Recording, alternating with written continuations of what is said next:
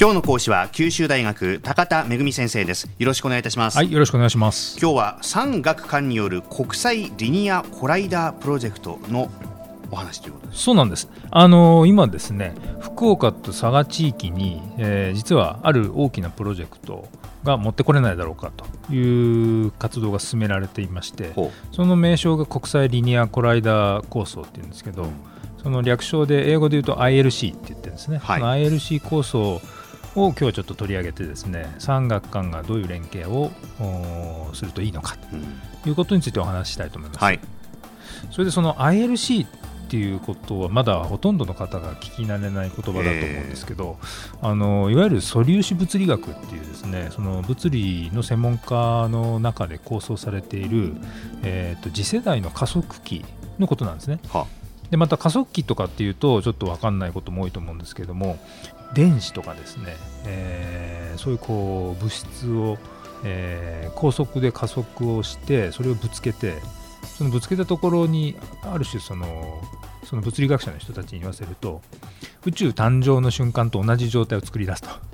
ビッグバン。そうなんです、ということが目標とされていてそれものすごい高エネルギーで物質を加速する。という、そういう加速器が必要なんですね。その世界最大の加速器っていうのがスイスのジュネーブにあるんです。それセルンといってですね、でここが持っている加速器っていうのは大体ですね山手線でいうとと同じぐらい。だから、えー、っと27キロぐらいの、えー、直径のですね。そこをぐるりと加速させると。だから距離を稼ぐんですねそれで相当大きいですねこれ。は恐ろしい大きさであの全部回ってみましょうなんてことは軽々しく言えない。本当ですね。私も去年の秋に実はそこを訪問する機会があったんですけども、ええトンネルの一部ちょっとこう端っこに入らせてもらうだけでもえらく大変なんです、うん、そこから27キロ半直径ですね、うん、歩きなさいって言われると無理な話ですね。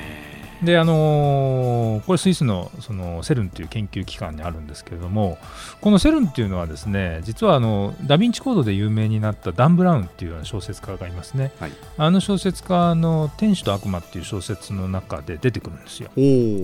それでもう一つ有名な話セルンを有名にしている話はですねあのいわゆるインターネットワールドワイドウェブっていうですね、これを発明したことでも有名なんですね。そうなんですか、ええ、でこれはですね世界中の素粒子物理学者っていうのは自分たちの実験のデータとかを共有しながら実験進めなきゃいけないんですよ。うん、でその過程でインターネットっていうそういった仕組みの上で、えー、っと情報共有をどうやって効率的にやれるかということをですねがもともとの始まりなんですね。そういうきっかけがあったんですね。だからあのセルンのなんだろうお土産えー、グッズ売り場に行くとですね、その WWW が印刷されたその T シャツなんかがお土産で売ってたりするんですね。うわ正真正銘の WWW、はい、本家本元と。本家本元。えまあ、それで話をその物理素粒子物理学その加速器の方に戻すと、はい、その今年の7月4日にですね、えー、っとヒッグス粒子っていうものが発見されて、はい、これ大変大きなニュースだったんですね。はい、で世界中がまあ今か今かと待っててようやくそのヒッグス粒子が見つかったとでそれを発見するためにそのセルンの大型加速器っていうのは作られて、うん、でそこでずっと実験がやられてたってことなんですね。はい、ででようやくヒッグス粒子が見つかってよかったねということなんですけれども、えー、実はこのセルンの加速器だけでは、えー、今後の実験は、えー、限界があると言われてるんです。これまだ高いエネルギー状態を作り出さなきゃいけないというふうに言われていてですねそれでもって、え今日のお話なんですけど ILC っていわゆる国際リニアコライダー構想っていうのが今持ち上がってるっていうことなんですね。はい、それでその ILC って一体何ぞやということなんですけれどもそのセルンの加速器が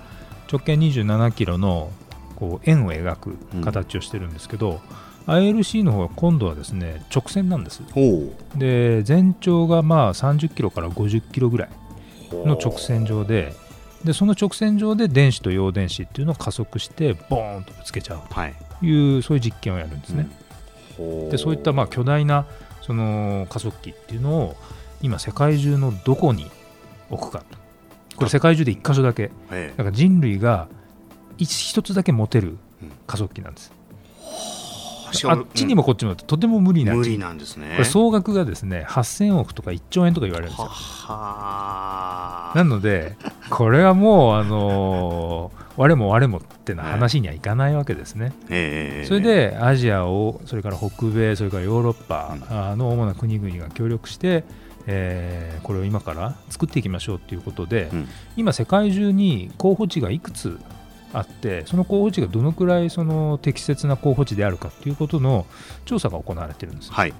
それで日本はですね2か所実は候補地がありまして、うん、1つが東北の北上山地、うん、でもう1つが福岡佐賀のにまたがるそのセフリ山地。です、この2か所が候補なんです。なので地元の産学官が連携してえー、じゃあ我々が受け入れるとしたらどんなことができるんだろうか。何をすべきなんだろうか。ということをえー、基本的なことを今検討を始めているというのが今の現状なんですね。これだけの産学官の巨大プロジェクトになるとやっぱりどうやって進めていくかって非常にあの難易度も高いですし時間もかかるプロジェクトなんです。はい、はいちょっと想像できない、ね、そうですよね、それがね福岡と佐賀にまたがるセフリ産地で進んでるっていうね、はい、さあそんな中、キーワードを挙げていただくとどうでしょうか？えー、っとこれはですね産学官による巨大プロジェクトということです、ねえ。ー、これはもうある種世界に1箇所だけなので、うん、まあ言ってみれば人類の英知を結集して作んなきゃいけない、うん、それだけの価値がある大きなプロジェクトだということです。うん、今まで高田先生にはその産学官連携の話をずっとねしていただいてるんですけど特に今回は一番もう巨大な、ね、そうですね。プロジェクトということの、はい、世界に一つですね。はいえー、今朝九州大学高田恵先生でした。ありがとうございました。はいありがとうございます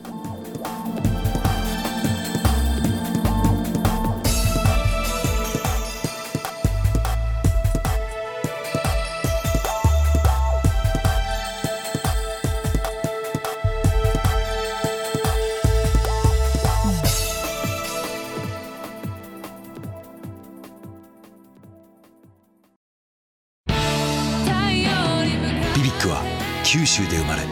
九州の人たちに光を届けています。九州のお客様が光り輝くように。それが QTnetの変わらない思いです。キラキラつながる「QTnet」